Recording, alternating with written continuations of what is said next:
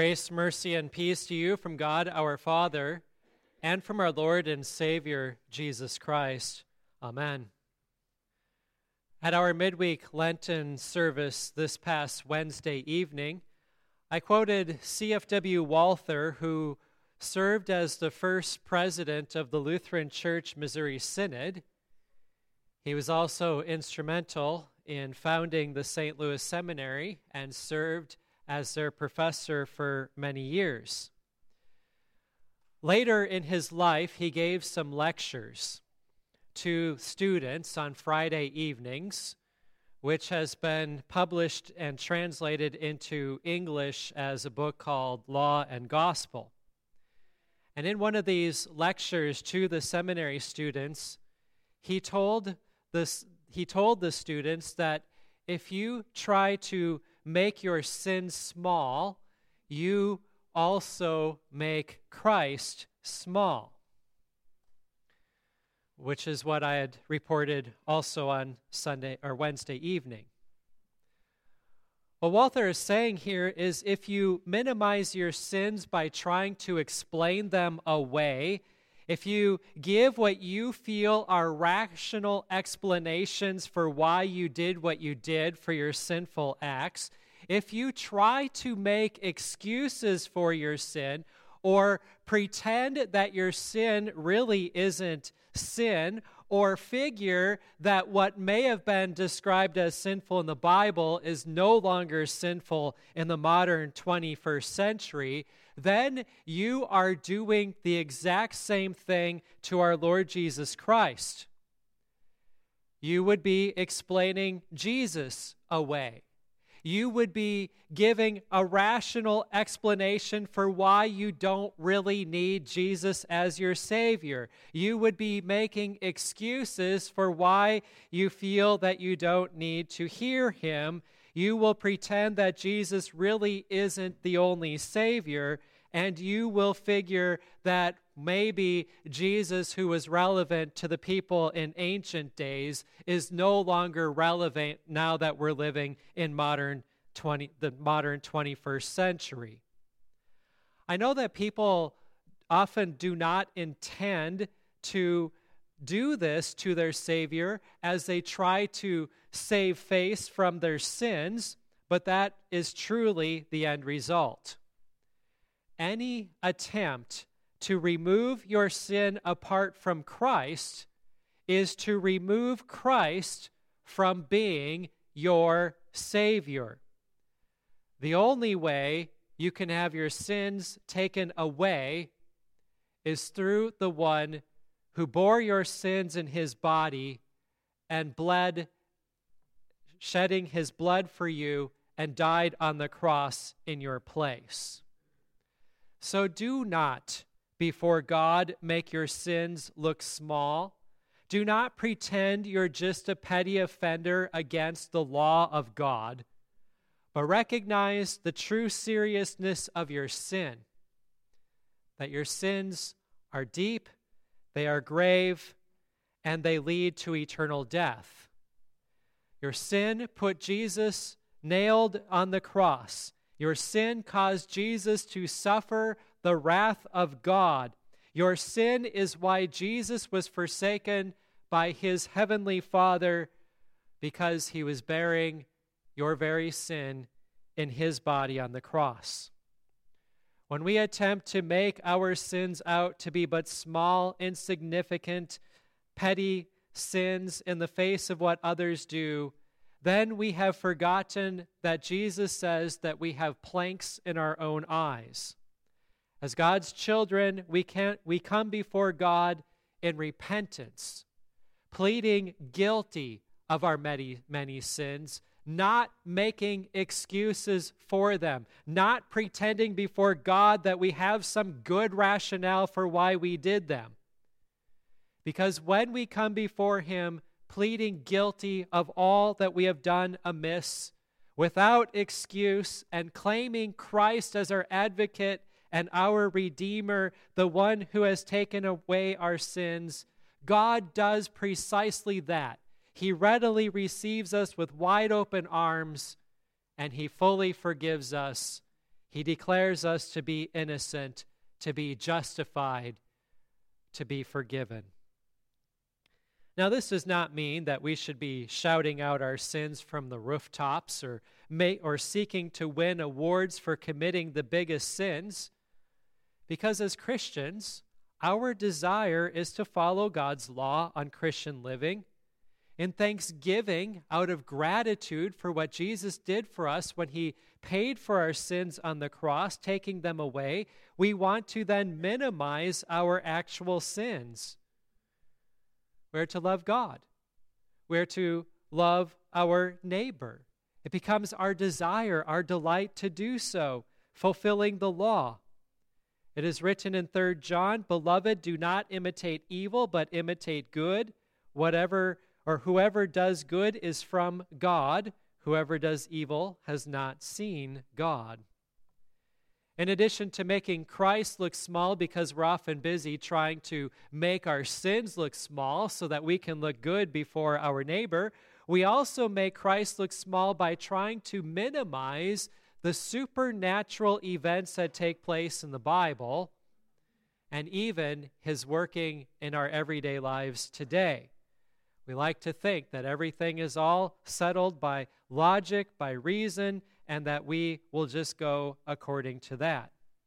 Since God does not lie, everything that is recorded in the Bible is true. When we hear of the ten plagues, or Jonah in the belly of the great fish, or the feeding of the five thousand like we did today, many are tempted to think that those events didn't really happen. Some try to explain them away as mere parables that are written in the Bible to serve as stories as opposed to be true historical narratives, true events. Others, thinking that they're enlightened today, figure that the ancient people were superstitious, and so these various superstitions were added to the scriptures to give people some sort of illustration that they could follow. Many today simply do not view the biblical narrative as historical, and this gets worse when it comes to the creation account. They've, they think that they have heard the scientific facts concerning the age of the earth, and so they figure, well, man must be right, and God must be wrong. But then they do not believe Jesus' own words when he teaches that the miracles that are recorded in the scriptures actually happened. Or they don't believe Jesus' own word when he references the creation account. Jesus said in Mark thirteen, "From the beginning of the creation that God created until now," confirming who created the world. When asked a question about divorce, Jesus replied by confirming the Genesis narrative on the creation of man and women, that it wasn't billions of years after the world came to be, but it was at the beginning of God's creation when God made the first humans. Jesus said in Matthew nineteen, "Have you not read that he who created them from the beginning made them male and female and said, 'Therefore a man shall leave his father and his mother and hold fast to his wife, and the two shall become one flesh?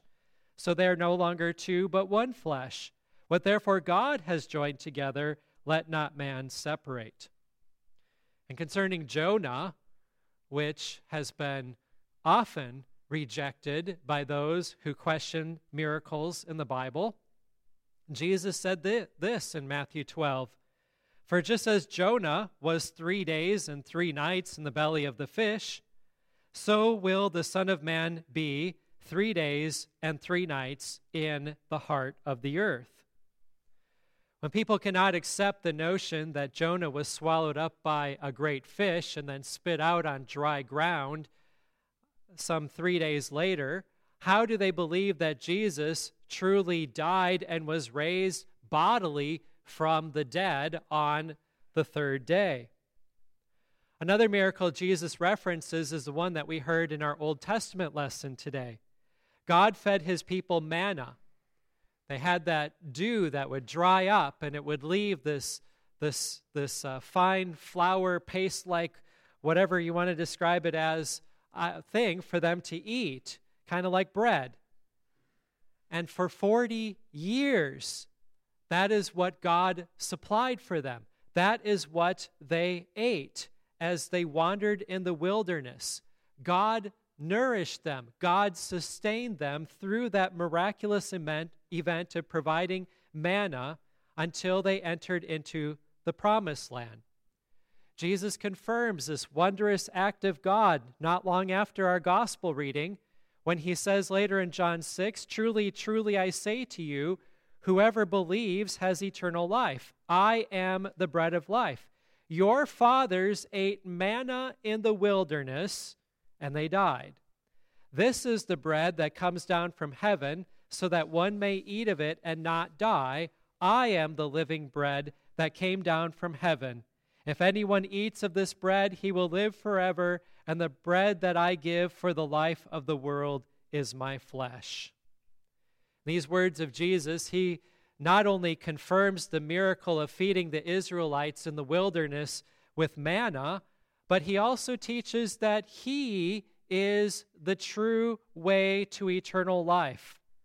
That only through feeding on him, through faith, feeding on his word and sacrament, he is the bread of life, we obtain eternal salvation. He saves us. Jesus teaches us elsewhere that he is the only way to salvation, and that that way is through faith in him. For Jesus said, "I am the way, the truth, and the life. No one comes to the Father except through me." And af- after he had been raised from the dead, Jesus said, "Whoever believes and is baptized will be saved, but whoever does not believe will be condemned." And Saint Peter, filled with the Holy Spirit, declared in Acts four, "Let it be known to all of you and to the people of Israel that by the name of Jesus Christ of Nazareth, whom you crucified, whom God raised from the dead, there is salvation in no one else, for there is no other name under heaven given among men by which we must be saved." When it comes to the moral law, people sometimes want to dismiss portions of that. They sometimes feel that they are enlightened, and so whatever Jesus spoke, that they can hold to, but the other portions that Jesus didn't address in the moral law, maybe they don't need to be addressed, such as homosexual acts or abortion. Jesus didn't expressly bring them up, and so they think that they can then go against the Bible's teachings on these matters because they feel that the Gospels don't record Jesus saying anything on them. However, as we have heard, Jesus, by mentioning all these things throughout the Old Testament, he is validating the writings of the Bible as he quotes the scriptures. We also have to remember God does not lie, and Jesus is that word made flesh. Now, others do not like certain doctrinal statements in the Bible. This is especially true when it comes to some of the things that are written in Saint Paul's epistles. So, for example, closed communion, or the prohibition of women into the pastoral office. They are clearly taught by Saint Paul. But many deride his writings by saying, "Well, isn't that Pauline? That's not what Christ actually said." Yet, the ascended Jesus personally and directly called Paul into the ministry. Even while Paul, who was then named Saul, was seeking to destroy Christianity, Jesus himself said to him, "Saul, Saul, why are you persecuting me?" Jesus himself saw to it that he would be baptized into Christ and that he would serve as a foremost missionary in the early church and write much of the epistles found in the New Testament. And so upon his conversion to Christianity, Paul worked tirelessly to advance the very gospel that he once rejected, proclaiming the pure word of Christ. When people want to pit Paul against Jesus or reject the miraculous portions of Scripture, such as the manna in the wilderness or the feeding of the five thousand, they really are not trying to uncover the real Jesus after getting rid of the supposed superstitious shroud that conceals the truth. Instead, they are seeking to define God on their own terms. They are trying to establish truth not according to an objective standard, but according to their own thoughts and their own feelings or their own observations. Ironically, they masquerade themselves as enlightened thinkers, illumined by what they feel is true wisdom, when in reality, they, by rejecting the pure word of God, are remaining in darkness, so long as they do not cling to the entire Bible as divinely revealed, inspired, and errant word of God. They are trying to turn the Almighty God, the one true triune God, the Father, the Son, and the Holy Spirit, the maker of the heavens and the earth, the redeemer of our sins, the sanctifier.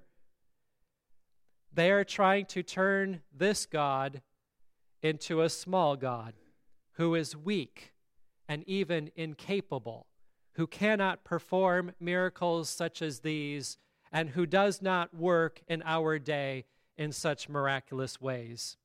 They don't realize it, but they are attempting to turn God into an image of themselves, a God who is small and imperfect and dishonest. My friends, do not fall into this trap. Our society is becoming increasingly hostile to God's truth, and it is a temptation that we face to join those scoffing ma- masses who look down upon faithful Christians with scorn. Do not give in to these temptations. Let this not be named among you. Instead, realize who God truly is and who you now are in Christ. God is not a small, weak God who can only forgive the little sins. God is not a small, weak God who could only give a perception of a miracle. But God can forgive all sins, for Jesus bore all sin in his body and still rose from the grave. And God can perform any type of miracle, for by his voice he brought all things into being. He defeated Satan through Christ's sacrificial death. He overcame death and the grave through our Lord's triumphant resurrection. He has taken our sins away through the shedding of his blood. And Jesus, being the Son of God, the promised Messiah, the Lord's anointed, the Christ, fulfilled all that the Scriptures had prophesied of him. Jesus demonstrated his lordship over all creation, his divine omnipotence, and even his tender compassion for mankind when he saw that crowd coming and used a few loaves of bread and a couple of fish to feed five thousand families. He produced much out of little. Everyone who was present could eat as much as he wanted, and not wanting to waste a thing, the leftovers amounted to far more than what they had started with. This is an amazing and true miracle of God. The Bible prophesied Jesus would be the prophet in Deuteronomy eighteen. And recognizing this, the people, they then try by force to turn the one who is prophesied as the prophet into an earthly king.